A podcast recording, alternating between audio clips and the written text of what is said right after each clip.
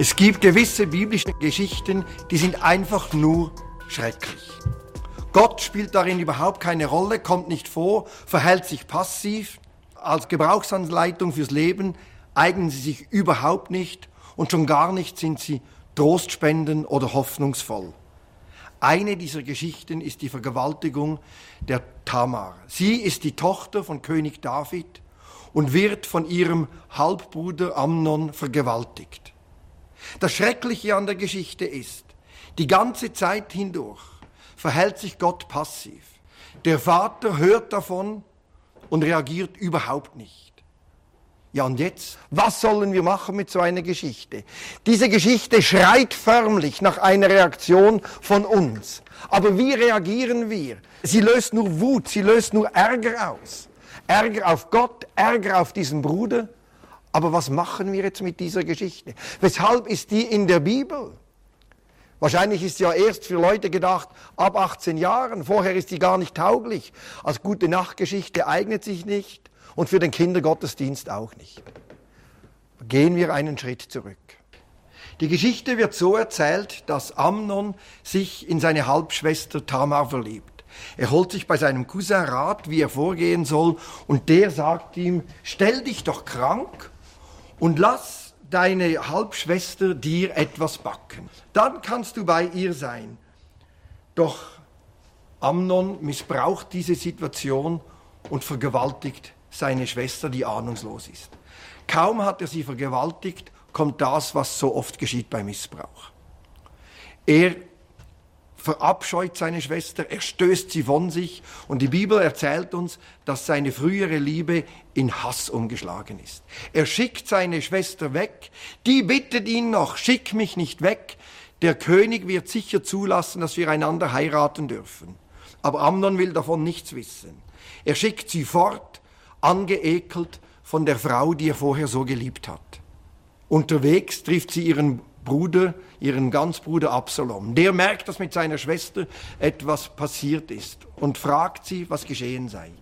Sie erzählt es ihm, der einzige Rat von ihm, nimm es nicht so zu Herzen. Wie soll sie sich das nicht zu Herzen nehmen? Das geht doch gar nicht. Der Vater, König David, hört davon. Und weil Amnon sein Lieblingssohn ist, reagiert nicht greift nicht ein.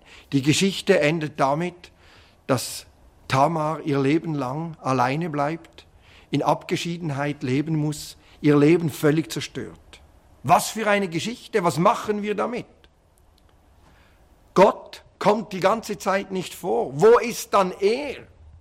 Diese Geschichte, die will uns nicht Trost spenden, die will uns, da können wir nichts lernen über Gott, wir können nichts lernen wir können nicht einfach da gehen und lesen und sagen, ja, das lerne ich über Gott, das lerne ich nach bestenfalls über Menschen, vor allem über Männer, aber sonst lerne ich überhaupt nichts. Ja, wie, was mache ich jetzt damit? Ich glaube, diese Geschichte illustriert tief etwas vom Wesen der Bibel. Die Bibel will nicht einfach nur Informationen über Gott geben. Sie will nicht einfach eine Gebrauchsanleitung fürs Leben sein.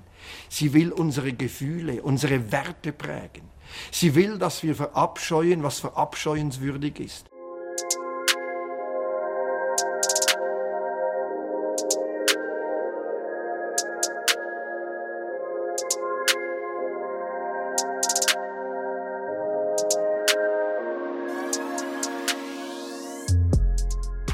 Sie will, dass wir lieben, was liebenswürdig ist. Die Bibel möchte unser ganzes Leben prägen, dass wir hoffen, was hoffnungsvoll ist. Sie möchte, dass wir Angst haben vor dem, was wirklich beängstigend ist. Und beängstigend ist eine Gesellschaft, in der man findet, man soll einen Missbrauch nicht ganz so tragisch nehmen. Beängstigend ist eine Gesellschaft, in der Missbrauch einfach unter den Tisch gekehrt wird. Das ist beängstigend. Diese Geschichte, die möchte, dass wir Partei ergreifen, dass wir uns einsetzen für diese Tamar, für die Tamars unserer Zeit. Wenn Gott schon nicht da ist in dieser Geschichte, wenn er schon schweigt, dann, dann sind wir aufgerufen, seine Stimme zu sein. Dann sind wir aufgerufen, uns schützend vor die Leute zu stellen, die missbraucht werden. Das möchten diese Geschichten machen. Sie sind schwierig, sie sind sperrig, sie sind nicht schön, sie sind nicht erbaulich. Aber vielerorts ist das Leben weder schön noch erbaulich. Und die Bibel möchte unsere tiefsten Werte, Überzeugungen, prägen. Sie möchte wirklich uns da herausfordern. Und da, wo Gott abwesend ist, sind wir gerufen, seine Gegenwart zu sein bei den Menschen, die ohne ihn durch Grauenhaftes im Leben gehen müssen.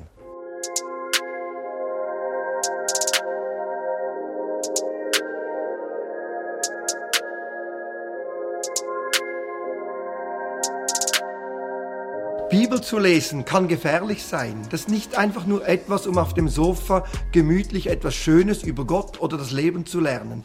Nein, sie fordert uns auf, die Stimme Gottes zu werden für die Menschen, die selber keine Stimme haben. Die Stimme Gottes zu werden für die Menschen, denen die Stimme in unserer Gesellschaft geraubt werden.